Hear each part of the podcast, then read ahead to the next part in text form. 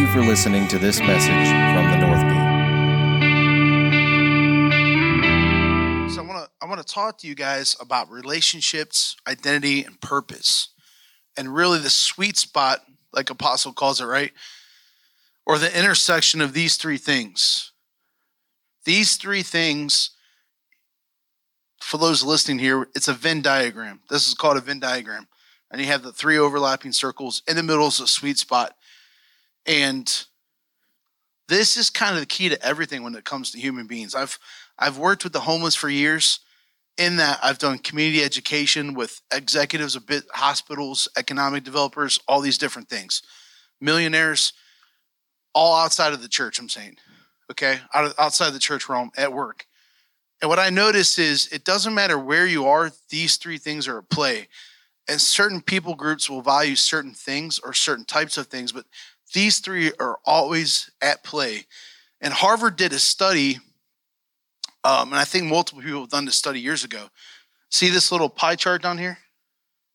And it, it corresponds with this pretty well. This is this is something that I felt like the Lord put on my heart to write down, which we're going to get into.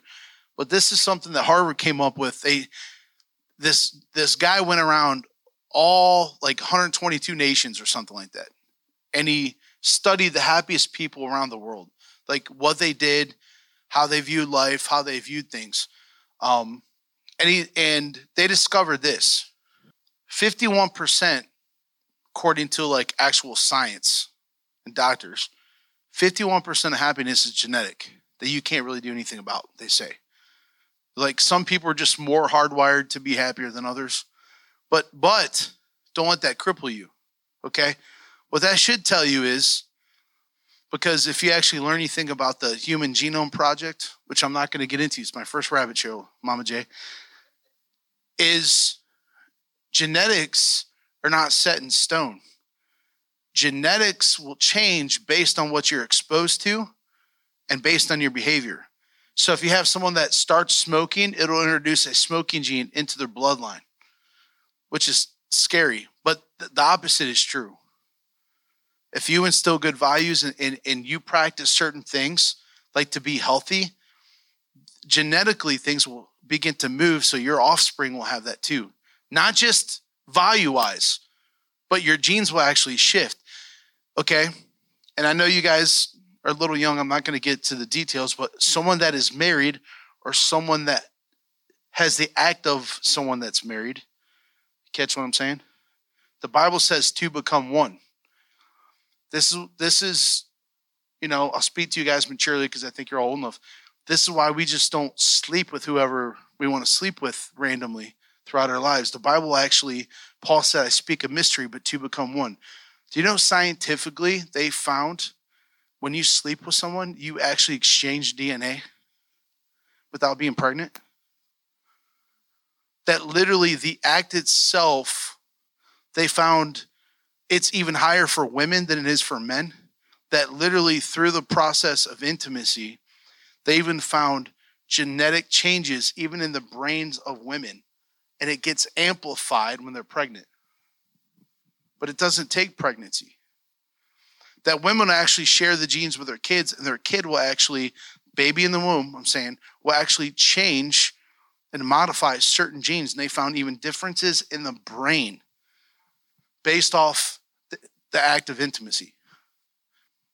So people out there are just sleeping with whoever they think is hot or having a good time at a bar and don't even know the person and they have no idea what they're doing even to their down to the genome to the genetic code they're actually changing it having no idea the history of that person or anything about them so it just it just takes a whole different level scientifically of why you don't want to mess around you could literally instill stuff down your kids that you had no control over their history, but now you just invited in through the act of intimacy that it actually changed your genome. That's pretty crazy, isn't it? Pretty crazy. It's kind of scary. But if you pick the right one, it's pretty good. So, out of this happiness scale, 51% it's genetics and you could do nothing about. And part of that is that if you get someone that's mad and angry all the time, like and you pick them as a partner, that that that's going to be passed down if they don't overcome that, right? Now, how much how much What percent do you think money and status has to do with happiness? Without looking at the board cheating. I see Trent's eyes going that way. This is this was shocking because I thought it'd be a little higher, but it's not. One percent of happiness is literally about money. They actually talk about uh, GDP growth in countries and different stuff about certain things. Once you get a certain level where you're like middle class, lower middle class, comfortable, money doesn't really affect your your happiness too much after that. Once you have enough to have what you need and a little bit more, most people are cool with that and don't don't need. So everyone guns for this in our culture, but but why are they miserable? Why do they have? Why do Hollywood folks have like multiple marriages? Why do why do boxers and like Mike Tyson and Evander Holyfield? How do they go broke after making hundreds of million dollars? Because nothing satisfies. Because all they have is that. Now here's the thing: there's 49% of this that you can't control. One of it is money and success and status. That's it. 1%. Out of the 49% you could control, that's it. 1% is that. The other 48% breaks down to three things. And it sounds a lot like this, and it sounds a lot like what we teach in this church healthy relationships, generosity, which I think is directly tied to identity, and purpose. The happiest people, no matter what culture you're talking in Nepal, Tibet, Japan, anywhere they went, South America, it doesn't matter, Europe, the happiest people across culture had these three things is they had healthy relationships, they were generous, and they had a strong sense of purpose.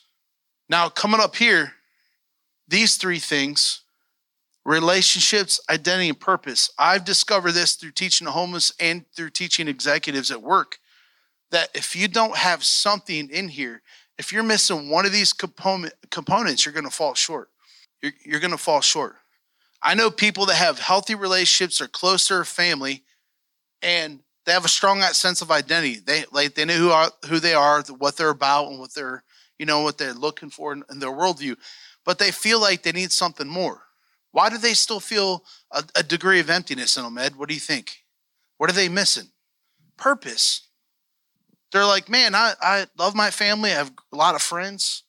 I know who I am and what I'm about, but I, I just don't. I'm looking for meaning. You know, they may have a job or they make money, but in it, they're not really fulfilled anything. So, you know, a lot of times what these people do? They'll volunteer, they'll serve, they'll do philanthropy, even wealthy people like LeBron.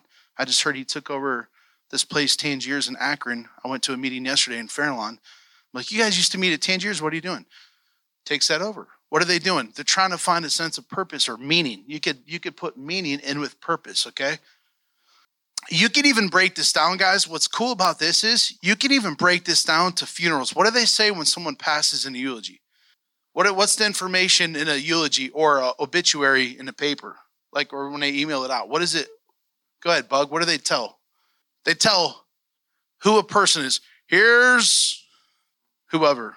Bill. Here, here lies Billy Bob or whatever. Right. So he, he was he was 85 years old from Ravenna, Ohio. Right. What are they? What is that on here? Who he was. They're like he survived by who? Relationships. What's the last thing they talk about in obituary? Accomplishments.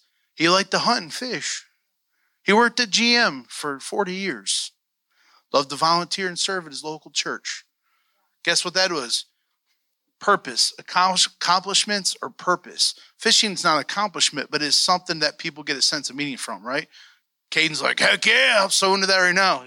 He's like, yep. Do you see how this works? Even in obituaries, these three dynamics are always in play relationships, identity, and purpose. When it comes to happiness, what you're going to be known for at the end of your life on earth is going to be these three things Who did I do life with? Who am I? And what was I about? That's it. And if you have a strong, healthy sense of all these, you'll do it. So, a rich man that knows that's confident, he has identity, and he's got a good family, but he's still not happy because he's living where? Where's my marker? We'll call him person A right here. He's living there. So he's not in the sweet spot, right? You have someone that has great relationships and they're into volunteerism, but they have no strong sense of identity. identity, they're right there. They're in the intersect of relationships and purpose, and they have a dimension of happiness, but they can never seem confident in their own skin. Do you know someone like that? They're always like, I'm sorry, am I not good enough? Did I offend you? They're always walking on eggshells around you, and you're like, stop it. Why are you doing that? Right? Because they're good with relationships, they love you, and they volunteer and they're a part of the community, so they have purpose, but they're struggling up here. So they're not in a sweet spot. Does this make sense?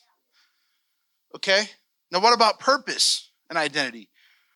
Have you ever met a really mission driven person? You're just saying, like, man, I'm going for this particular thing, whether it's a business. Okay. Let's talk about Donald Trump. Not, not, not the political side. Let's talk about Donald Trump in relationship to relationships, identity, and purpose. Okay. Does he have a strong sense of purpose? He's, yes, mission. I want to turn this country around. Does he have a strong sense of identity? Maybe a little too much. okay? How is he in relationships? I'm not part of his family, so I don't know what those look like. But if it's, you know, he, he could be completely different home. Does he win in that area, at least publicly? No, so he would be over here. Donald Trump is, is not a purpose. He's got a mission. He know he's he they, they say he sleeps four hours a day. He's so obsessed with his businesses and stuff. Like four hours a night, he literally just goes to sleep at midnight. He wakes up at like four, and he can't. It's all he can think about. You can't stop a guy like that. I'm not saying he's gonna be president or I even like him. This area he sucks in. He belittles people all the time, not just his competitors. Like, you know what I'm saying? Even people he's friends with, you know, on a campaign trail, he'll start killing his own side. He doesn't care about this as much. I'm not saying with his kids, I don't know what that dynamic looks like because sometimes the public player is much different than a private dad or whatever. You know what I'm saying? Purpose driven identity. I wouldn't be shocked though if Donald Trump's kids, how he treats Barron, is really lining him with this, making him confident and lining him here. Because a lot of wealthy people struggle with this right here. And their kids are a mess and they're a mess. Come on, have you ever seen these like Paris Hilton back in the day?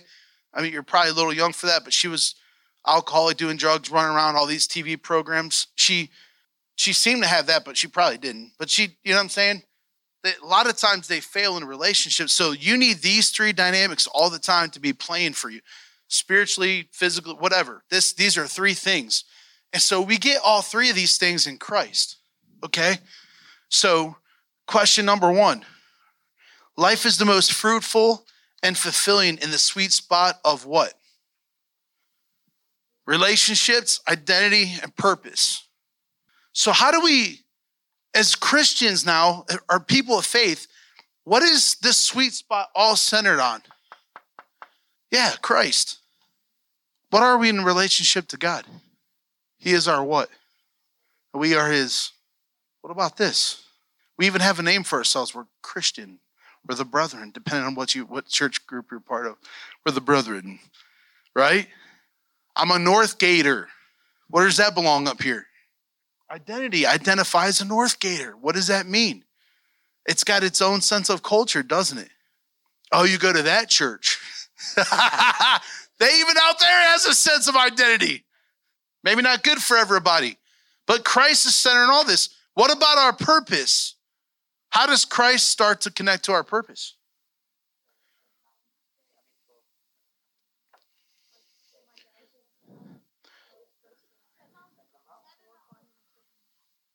Well, that's secondary. There's we're going to talk about this in a minute.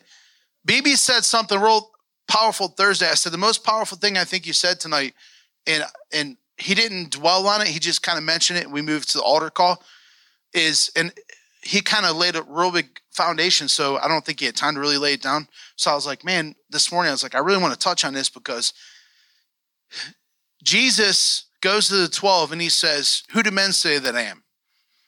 And then he then he asked them, But who do you say that I am? And Peter said, You're the Christ, the Son of God. What is Christ? As soon as Peter identifies God rightly, what now? What does Jesus now do to Peter? Because you can now see me rightly, who, who can you now see rightly? Peter can now see himself rightly. He changes his name. He says, I no longer call you Simon, which means a reed blowing in wind, but I call you Peter, which means a rock. What's the difference between a reed blown in the wind? It just gets taken. If you know Peter's life, he flew all over the place. He was out of control. Minute, one minute this, really emotional guy. Then he became the, Jesus said, but that's not who you are, Peter. You're all over the place now, but I say you're actually a rock. And on this rock, I'll build my church. And some people are like, no, that's the knowledge of God. Wasn't talking about Peter. Bull crap. He called Peter out. He's speaking to Peter. And he said, You're the rock, and on this rock, I'll build my church. Who was the guy at the day of Pentecost? Peter. So quit saying that. They're trying to twist themselves to put that in a picture. Who was one of the 12 foundation stones in the New Jerusalem? Peter. And preachers screw that up because they're trying to put themselves too much and, and disqualify Peter. No, no, no, no. Honor Peter, then you might become a foundation stone on top of what he built. Amen. That's another, that's a religious system rant. Probably means not much to you guys. All right. So you could say it like this number two, to know God is to discover who? However you want to word that, ourselves, yourself, me. To know God is to discover myself. Does that make sense? I call this, it just came to mind this morning. So this is not a scientific term. I call it the relational mirror effect. What does the mirror do? Go ahead, Toby.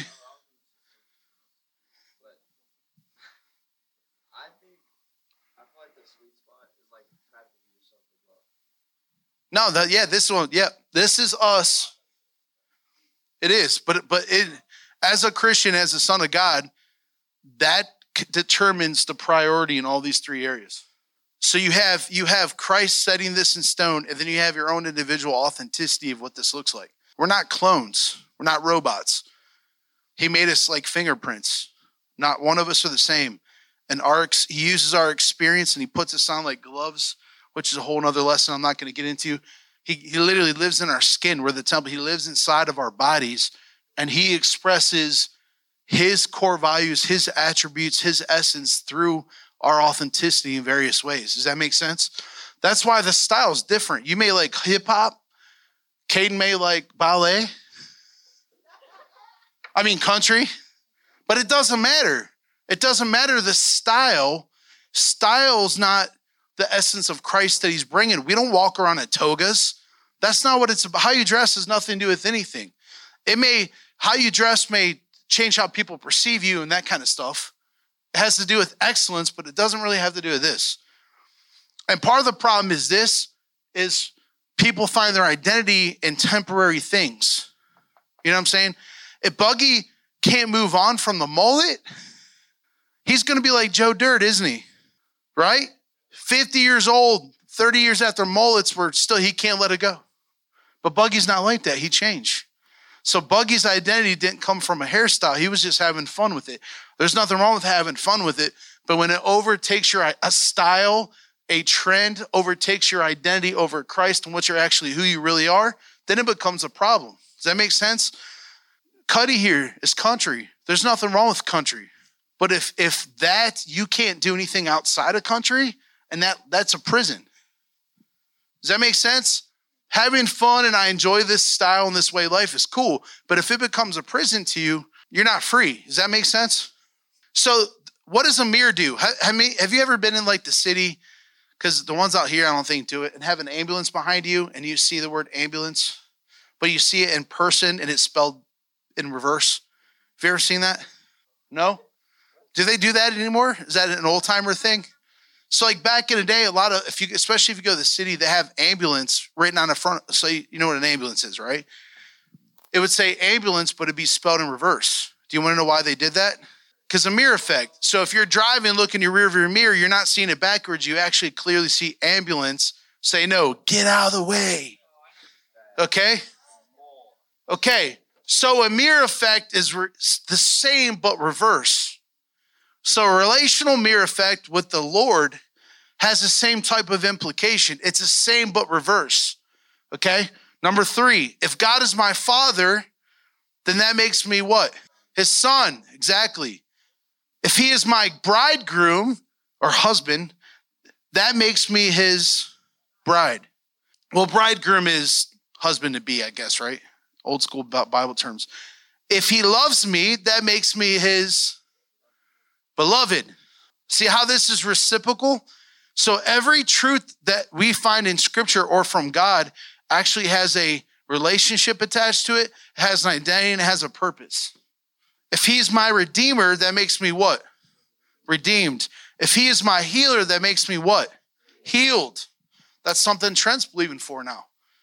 But in order to for us to walk in that, we actually have to believe he's our healer. Not that he heals, but that he's my healer. Because now that steps me into an a, identity of no, I'm healed because he's my healer. I'm a son because he's my father. Does that make sense? Does that give you a nice framework? So when you read, when you learn something about God, Chloe, there's a relational impact to what that means about you. So when you read that he's savior, that means you're what? Saved. He's a provider. What does that mean for you? That he provides for you. Every answer is an identity of who God is, has a mirror effect of who you are. Okay? Now, BB hit a portion of this. What's the two main purposes of every Christian? The two main purpose, number four, the two main purposes of every Christian is to what? To know him. Who knows the second part of that? Nope. I mean, that's a good thing to love him for sure. I'm going to give you a hint. We're going to read the scriptures real quick. I'm going to cover what we just covered. The first part, to know God. John 17, 3 says, And this is eternal life, that they may know you, the one true living God, and Jesus Christ, whom you sent. So the first thing, our first purpose of every Christian on the planet is to first what? Know God. The second part is found in 1 John 4 17. This is the Amplified. In this union and communion with Him, love is brought to completion and attains perfection with us, that we may have confidence for the day of judgment with assurance of boldness to face him, because as he is, so are we in this world. So the two main purposes of a Christian is to know him and to what?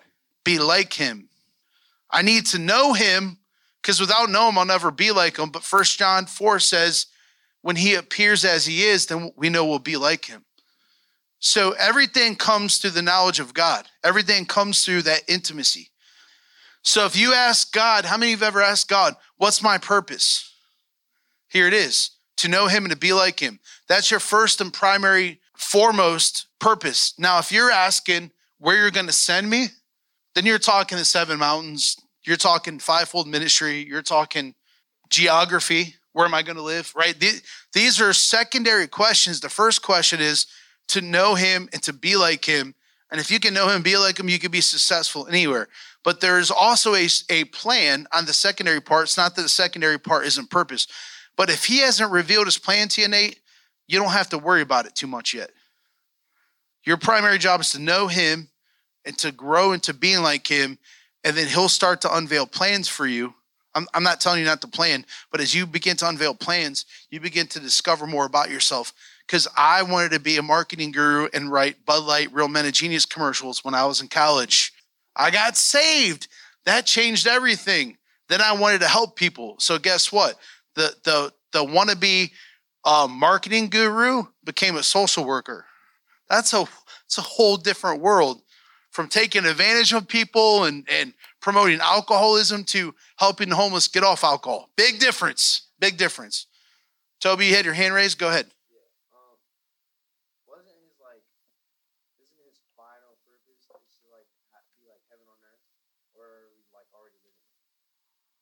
Yes. The kingdom is coming. He's he's the one who is, who was, and is, and what? And is to come. So he was here, he is here, and he's what? He's coming. You were saved, you're being saved, and what? You will be saved.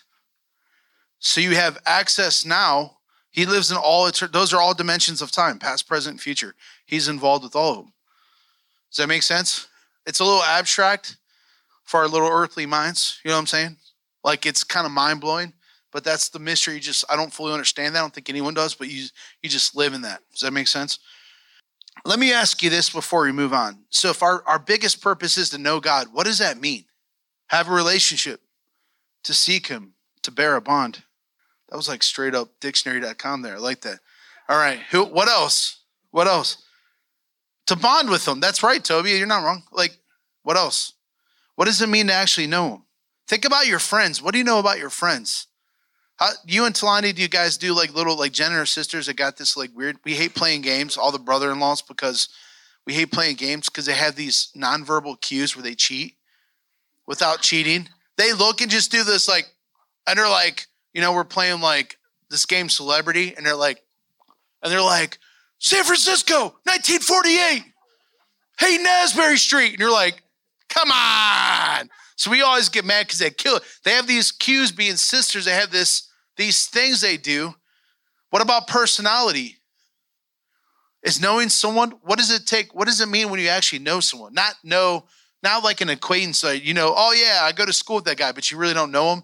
What does that mean like when you actually know someone? Yeah, you live every, yeah, you know their ways. No, did you ever have a friend where someone said something wrong to them? You're like, oh, they shouldn't have said it to that guy. Why? Because you know that guy's ways and he ain't going to take whatever that person did. You're like, I know his ways. So to know God means what? I know his ways. What about his thoughts, intentions, attributes? How many, how many of you friends, and maybe girls are better than guys, that you can finish each other's sentences? I, didn't, I was just going to say that, right? Sandwiches. Guys are different. Yeah, they, fin- they finish each other's sandwiches. Amen.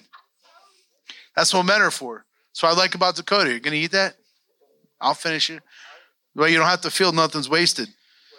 All right. So to know God, it means to know his personality as a man knows a friend, to know his ways, his thoughts and intentions, right? To know his heart and emotions. Israel fell away from God often, but Moses never did. In Psalms 103 7 says, Israel knew his acts, but Moses knew his ways. How can how could David fall so hard? And if you actually weigh out what David did sin wise, it was way worse than Saul. Saul got judged and lost the kingdom. How did David come back and still be king? Saul went to make a sacrifice. David ate bread off the altar. He didn't get that judgment. How, how was that different? He had a relationship, and David knew God's mercy, and Saul was so terrified of God, even though he was called to be king, he hid in the equipping room and wouldn't come out when they announced him. Why? Because he didn't know God's ways. David knew God's ways. Even when David got judged one time, they're like, hey, you have three options of judgment here. And he said, put me into the hands of the Lord because I know in him there's mercy. Most people would have ran from God and said, give me first away because I don't want that dude to kill me. He said, no, there's mercy with him. I'll put, I trust my hands to the Lord, not an angel. Does that make sense? So knowing God's ways is critically important because when you fall, Toby, when you stumble, you know what happens? you have a choice. That could be like Adam and Eve, and you try to like act like it never happened and cover yourself with leaves. Or you can run to him and say, I blew it, but I know you're not rejecting me. You know, when I had my own ministry at the, the Freedom Prayer Room, oftentimes people would disappear and I'd be like, we'd run into each other, like, hey, what's going on? Or I'd hear some kind of side gossip, and people were like, I don't come back because I know you guys are talking about me. Two different situations of, of two people I knew right off the tip of my head. And we're like, we're not talking about you. No one even noticed you were gone, honestly. I mean, if there's anything we if there's anything we missed back then was oh, we didn't even realize you weren't here.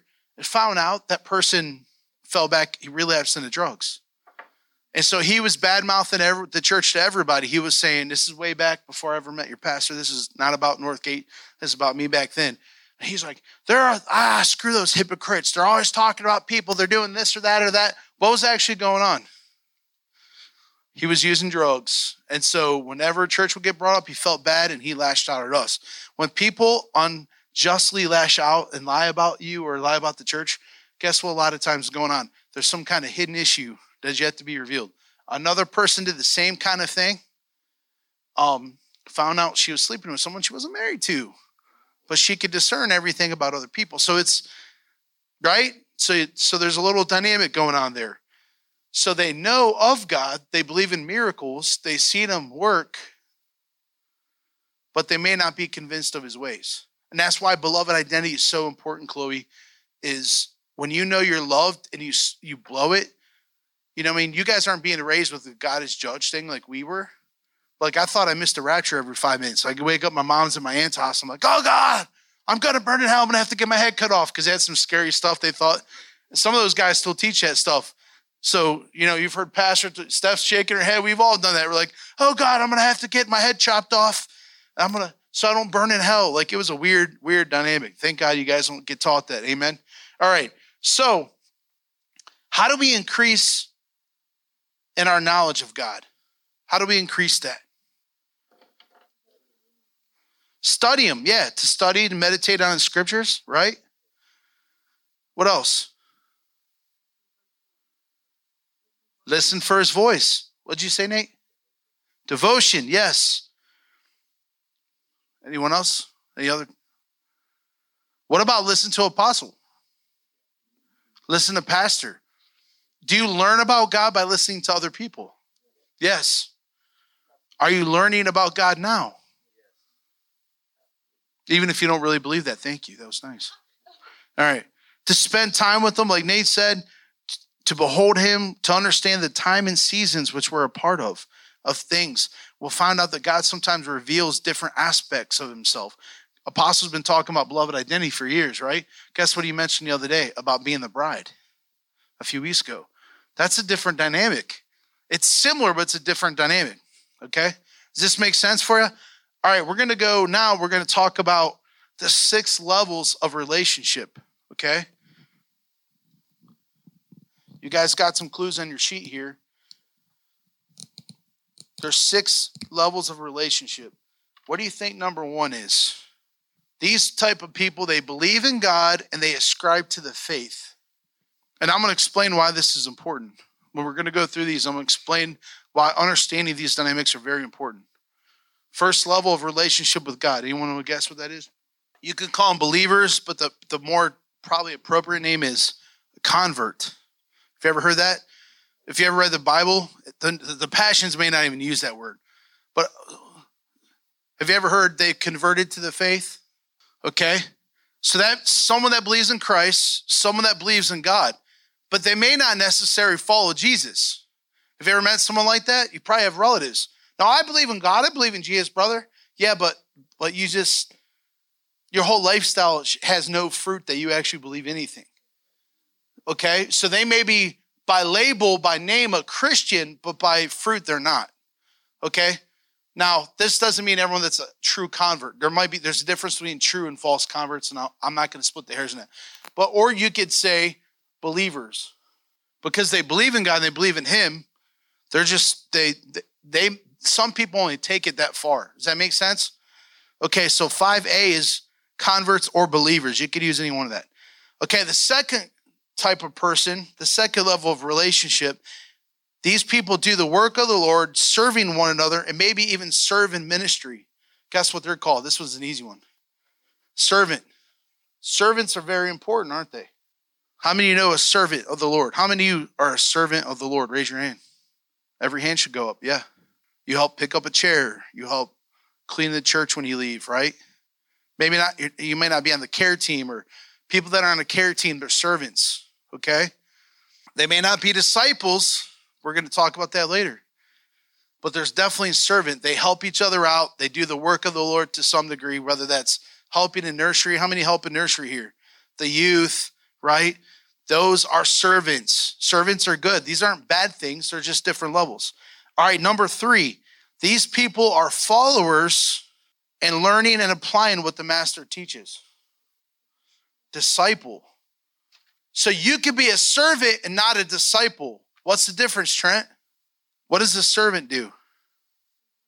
Serves. What does a disciple do? You can serve in a church, but are you following the leader? Or are you following God? Because you can serve in a church and be in overt sin. You could be living with someone you're not married to. You could be practicing a lifestyle. You could be on drugs and being straight sin, but still volunteer in your church and no one knows yet. Or maybe they, you know, some churches they don't even care anymore because they just want help, which is not good. So the third level is disciple. Do you see the, the difference here when you read the scripture? At first, disciples were seemingly talking about the 12, but then he calls the 12 apostles. He calls them on a mountain and says he chose 12 that he wanted to be with him and that he could send them, and he called them apostles. So there was, there was a point. See, there's there is a hierarchy, but but there are phases. All these all these should be dimensions of our relationship with God. Okay? We we everyone in here, if you believe in God and you're a Christian, you're you're a convert or a believer. If you serve anywhere, church, ministry, you're a servant. If you follow what he does, and we follow God, but we also follow him through Apostle Damon and through Pastor Jimmy, right? So we are disciples. If we're following, you could tend this church and not be a disciple. Because if God tells you to do something, you're not doing it. And if your pastor is leading us another way and we're not following that way, we could be serving, we could be believers, but we're not necessarily a disciple. Does that make sense? Does this help give you a framework of why these are individually are important? All right, number or letter D, 5D. These people are those close to him, they intimately know him, and he can entrust his secrets to them. Nope. Anyone know? Let me read you a scripture out of John 15 15. No longer do I call you servants, for a servant doesn't know what his master is doing, but I have called you friends. For all things I heard from my Father, I have made known to you. So, friends of God are those that are walk closely with Him and know His secrets. All the 12 had a dimension of His secrets because He would tell the crowd parables, but then privately He would tell them what the par- they're like, Master, what does that mean? And He would tell them. So, they had secret or understanding of the parables that Jesus taught that the crowd didn't. But who had, out of those 12, who had the closest ear to his heart? Who did they ask? Who would who did he say would betray him? Who did they ask? Anyone know from that story? John the beloved. The beloved one can lean in even further in that. Why? Because he knows he's loved. So being a friend of God, super cool, right? Super important. I think we'll talk more about that in a minute. All right. Letter E. These folks are adopted, belong to him, and are granted special privileges and receive an inheritance. Sons, which includes who? Daughters. Whenever you hear the word sons, it also means daughters. Jewish culture, the, the father is the head of the family, so it was just identified around that, but it also includes women. Everyone knows that, but just to make sure in case you didn't. So this one may be tricky because we don't use this language too much. This last group of people, number six or 5F, are those who long for nothing more than to be with him. Think about Song of Songs, the Shulamite. Six is the lovesick bride. You could believe in God, you could be a Christian, you could be, you could serve in him, you could even follow him to a degree and your leaders, but you may not be a friend. There's a hierarchy to this, but there's also a phase.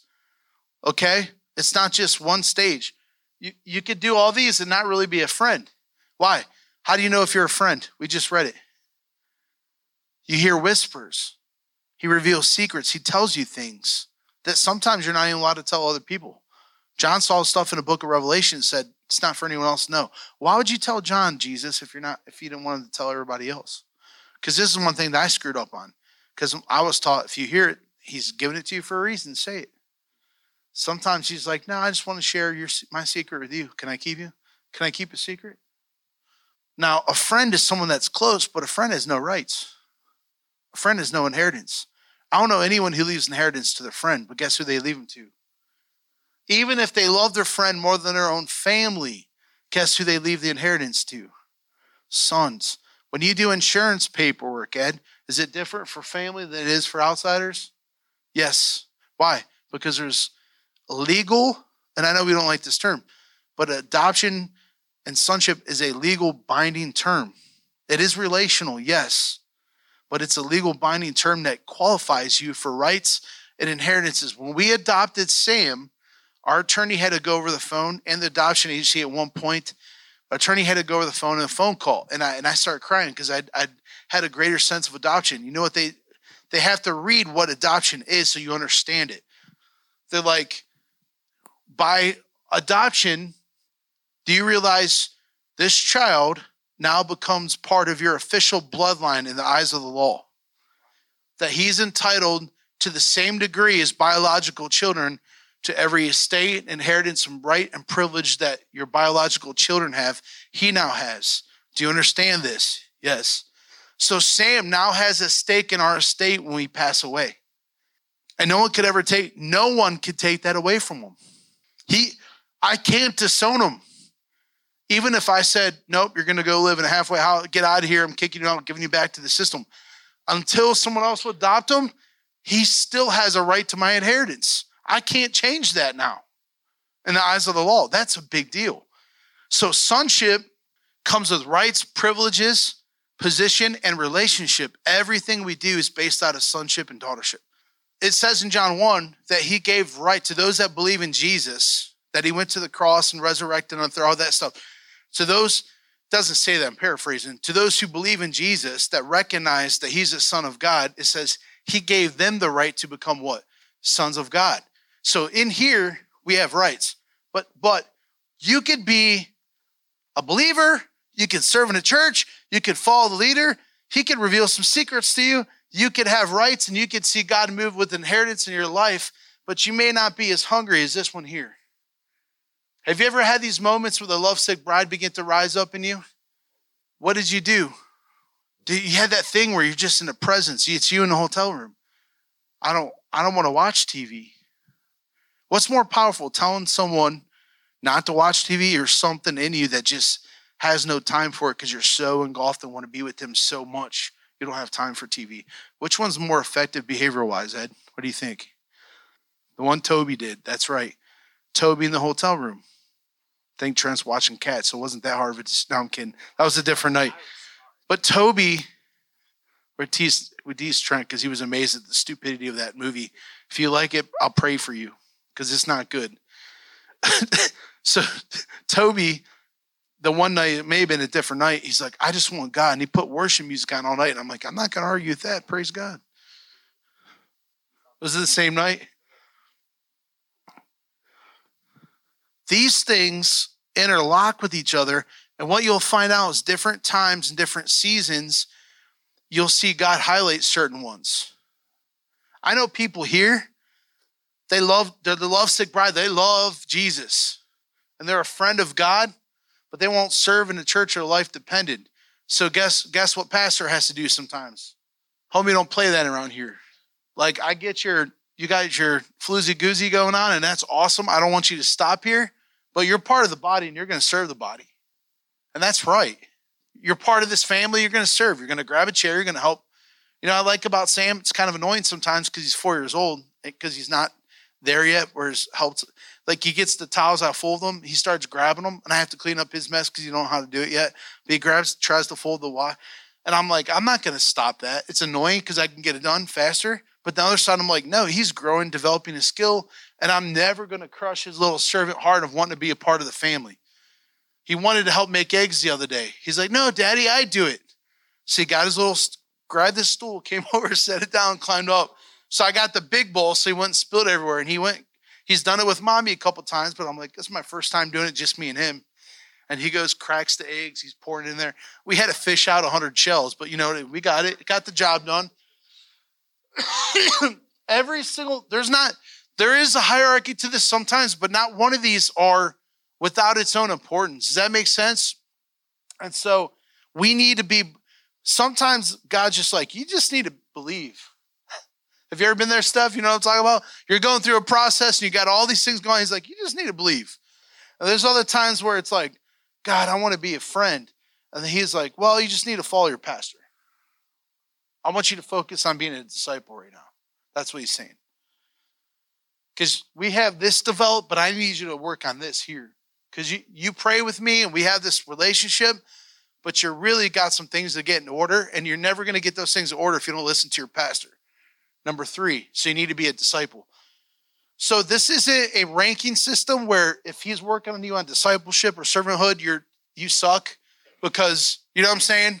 It's just God's like, okay, we got this. I, I want to focus, I want you to focus on this now. Does that make sense? But they these should all be dynamics going on in our life. Now, what's the difference between a relationship and a position? A position is task oriented.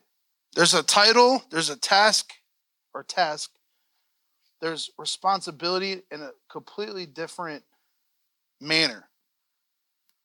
So you could be in position but may not hear. And this it's it's kind of like this. We want the sweet spot between these two. What is relationship? Let's let's talk about that. Pastor talked about this at, at one point, but like, what what are some dynamics, some healthy dynamics of a healthy relationship? So we have connection. What else, Toby? Communication.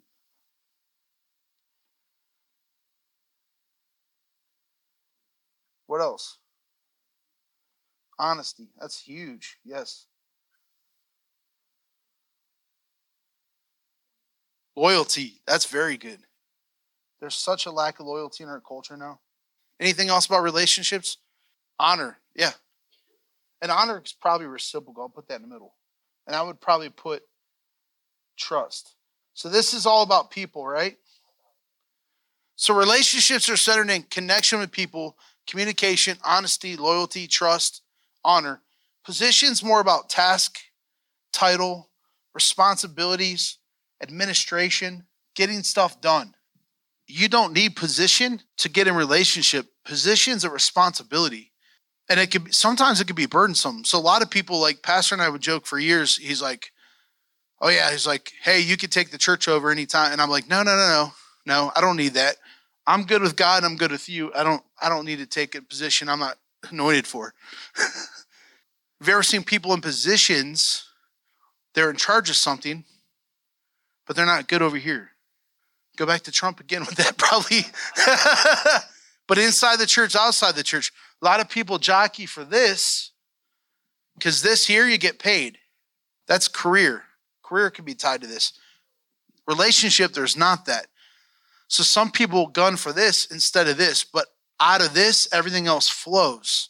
And when it comes to the church world, if we do everything right here, this will be blessed. Remember, authority, order, function, blessing. Tanya, you had a question? Over here, that's responsibility, administration, and just like doing things. Like it kind of goes along with tasks, like getting stuff done, you could say. I know I abbreviated some of that. So in the kingdom, Jesus calls his 12 and he said, he called those, the 12 he wanted relationship. So he could be with them, relationship. And so he could send them with power to go heal the sick, cleanse, raise the dead, cleanse the lepers. That's, he's sending them out to do a task. So both these dynamics are important, but the first and foremost, everything roots from relationship. Okay, so we're almost done. Is this good? Are you learning anything? Is, is this help giving you a framework to understand these different dynamics better? Because that's my goal. Because you could have good friends and be confident over here and still miss something. But you could have me, it, you know, we already went over those dynamics, so I'm not going to get that. But these are different things that are going to affect you the rest of your life. Okay. And I want to, I'm going to go real quick and I want to end on friendship. I have this thing where this lesson was from years ago, from I think back in 2015, I wrote this, but it's becoming a friend, living as a son. And I'm going to read this scripture to you. It's number six on your page. Number six. And to give a little pretext to this, in the book of Numbers, I could find it for you. I don't have it off the tip of my head. It's in this in these my note sheet here, but it actually says, if there are any prophets among you, I'm paraphrasing because I can't remember word word for word, and the translations are a little different. But He says, if there's a prophet among you, I'll speak to him in riddles, dreams, or dark sayings. Now, dark sayings is not like a seance kind of thing. Dark saying means mystery. I'll speak to him in ways and he has to figure it out, like riddles. Does that make sense? So some people translate that riddles, some dark saying depends on the translation. But it says, But Moses, I speak to face to face and he sees my form. So, can there be a difference between the function or office of a prophet and someone that's in real cl- close proximity of Jesus? Can there be a difference? So you could serve as a prophet, apostle, pastor, teacher, but not be as close to Jesus as you can be. Why? No, you're exactly right, Toby. The function You don't pick, He appoints you. He says, I call you to be a prophet, apostle, whatever it is. It's a position, it's a function.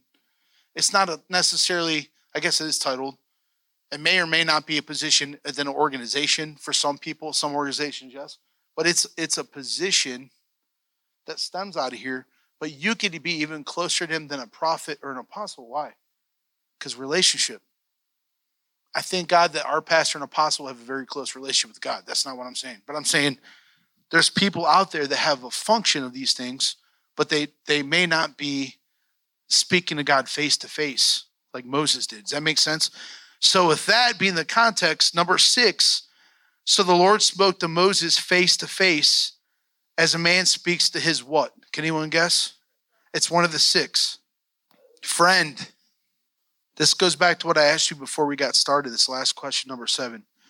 I want you to take. I want you to take a minute, and then we're going to turn some music on, and we're gonna we're gonna pray just a few minutes. We're not going to go in intercession. We're just going to spread out through the room. But I want to I want to set the tone right here. So number seven, we're just going to take a time of reflection. In your own words, what does it mean to be a friend of God? Because whether you like it or not, Chloe, you're a daughter of God. You became a daughter as soon as you said yes to this life. Now, if your parents are Christians and they're burning for Jesus, but you're not, you may not be living in, as a son or daughter. But as soon as you said yes and you're having your own encounters and you believe on your own, not just because your parents do, guess what happens? You're now into that realm of faith and you automatically become a son or daughter no matter what.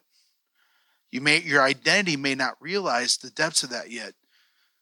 But the reality is that's how you're in there and that's how you're positioned. But even being a son or daughter of God, you may not be a friend.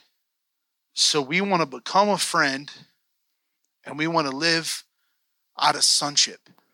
I have rights, privileges, I have inheritances, but every day he can entrust a secret to me.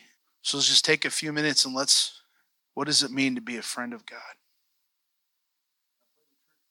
All right, what did you guys come up with? Let's hear those answers. Has he ever told you a secret? Like he just tells you something about some like thing in the scripture or something, and you're just like, wow, I never thought about that, Lord. Like, why'd you show me that? That's cool. Welcome to the club, dude. I don't sometimes I try to articulate what I don't fully get, and it's a it's a thing I need to overcome probably. Bug, you had your hand up? There's a different dynamic to the relationship, right? I have friends. My job is not to pastor them it's to be friends.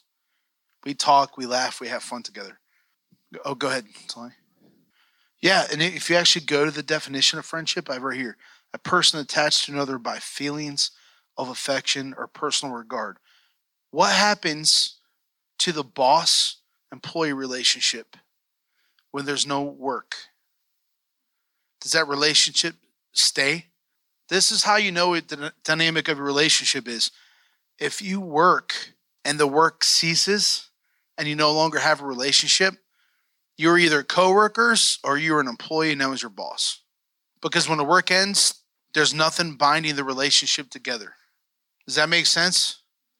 But if you're a friend, doesn't matter what job your friends do, are you still going to be friends with them? Even if they're a garbage man? Even if they're a millionaire? See, the, the occupation doesn't matter because the relationship is not built on position, it's built on mutual affection. Yeah, that's perfect. And so going back up to take the square one, what I'm going to end on tonight, or I would say tonight because I'm used to Sunday night, to this morning is relationship, identity, and purpose. A friend is not to be a pastor. A friend is just to be a friend and communicate and have fun. Okay. But within that same person, we often have different dynamics. Let's take Pastor Jimmy. Okay. He is my pastor, right? That means he's in charge of this church. I came on staff last fall, so technically he's my boss. I'm his employee. So we have multiple dynamics to our relationship. We're friends. He's my boss. I'm his employee. He's my spiritual father because spiritual fathers don't have to be your pastor. Okay. There's people that have spiritual fathers that aren't pastors. Okay. For us, it kind of works the same. Go ahead. Yeah, it, it hits all three of these because I'm an employee. That's my identity.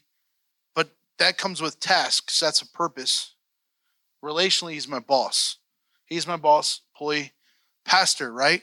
So that's a whole different dynamic. Friend is a whole different dynamic. So what I'm trying to show you here is like even with us. So you guys have a different dynamic because he's your biological father. So he's your pastor, he's your spiritual father. Some of you had him as coach. He's your coach. He's your your biological father. That creates different dynamics in all these, doesn't it? Because a father is in charge of what? Discipline and making sure life ends up where it needs to be. A coach is just to get you to do a task good. Like you need to get your swing better. You need to, does that make sense? To make you good at a sport and help you in those areas. A pastor is to help your spiritual life. A spiritual father is guiding your whole life. Does that make sense? Friendship is someone that you have affection for. And these different dynamics can play out. And sometimes it can get tough navigating those because you have to, when I'm with Pastor, for example, on vacation, I have to realize when he switches to pastor mode or spiritual dad mode, right? We're friends having fun, but I have to like pay attention sometimes. Okay, did he just switch to spiritual dad mode? That means I shut up and listen. If we're friends, we could like elbow each other and kind of like, ah, you know what I mean? Like that kind of stuff. But if he switches into pastor mode or spiritual father mode, I, need, I just shut up and listen. There's a different dynamic there. Okay, there's a respect. It doesn't mean you don't respect your friends, but you know how it is. It's just a different dynamic. So learn how to navigate these different roles and kind of figuring that out. So it, it's just kind of cool because God fits all those things. He's our technically our master because we're a servant. He's our Lord, which means he tells us what to do. He's our teacher, right? There's all these different dynamics. And so I'm not going to go any further with um, the taking of time because we did go a little long, longer than I expected, and we prayed in the beginning. But I want to challenge you in your devotional time. Start asking the Lord to come. If you feel this begin to rise up, always seek to be a friend of God but man, pray that this overtakes you. Know that you're a son. Always follow where he's leading you, yes. But really focus on becoming a friend and having the passion of a lovesick bride. Because what's the difference between a friend and a lovesick bride? A friend will love you from a distance. A lovesick bride is going where you go. If I move to California, guess who's coming with me? Jen that dynamic, there's something different. My friends are not moving to California. They might think I'm crazy. We'll still be friends from a distance, but the lovesick bride goes, wherever you go, I'm going. And so those are different dynamics. Was this helpful to you guys at all? Was this sheet helpful at all? The reason why I feel like this is so important is if you struggle with this, you're going to find this in these areas. If you just feel like you don't have meaning in your life as you grow older, listen, in my 20s, and this is common among people. Mama J, you may you may agree or disagree. You can let me know. In your 20s, you're so about you and doing your thing. You just want to accomplish everything in the world. I want to go travel. I want to be a millionaire. I want to do all these things. You start getting to your 30s, you're like, man, I just want some meaning in my life because I chased that stuff for 10 years and it really didn't fulfill me. You, you, you tend to be initially real accomplishment heavy, and then you go into my 30s, I was like, man, I just want to help people. I want to have an impact. And now that I'm in my 40s and I'm a dad, guess what it's all about? Do I want to have an impact? Sure. But if I had a 100% scale, it's 70% relationships. Eh, if I never accomplish that, it's okay. I'm just going to be a good dad and make sure he has everything else. So these things, even as we age and go through the stage of life, constantly play a role in our lives, but they may change over time. You're trying to, you're you're in middle school or high school, you're trying to figure out where you're going to be. This thing, your, your accomplishments and your career and all these things are intertwined, but let them completely align with your purpose. We're ending. What do you got? Yeah, yeah. So, in particular, he talks about identity and all that stuff in regards to relationships. So, this looks like this before you find the one you marry, be 100% you. Because if you're only at 50%, 70%, we think we think you complete me the whole like that movie from like the early 2000s. Jerry Maguire was it? You complete me. No, God completes you. So if you think you're 50% and she her 50% is going to make 100, no, you're actually 100% off. Like you're 100 points off. if you're 100% and she's 100%, you guys are going to be in perfect union, right? As you guys learn to uh, mesh with that. So let's stand up and pray and end this thing. I hope y'all like learned something that this helps. I really felt like today wasn't about excitement, as obviously you can tell, but it was, about putting stuff in perspective and f- putting a framework there that could really help you understand as you move on. This is the dynamic that the Lord's doing. Because sometimes what he's doing here personally may not be what's happening corporately.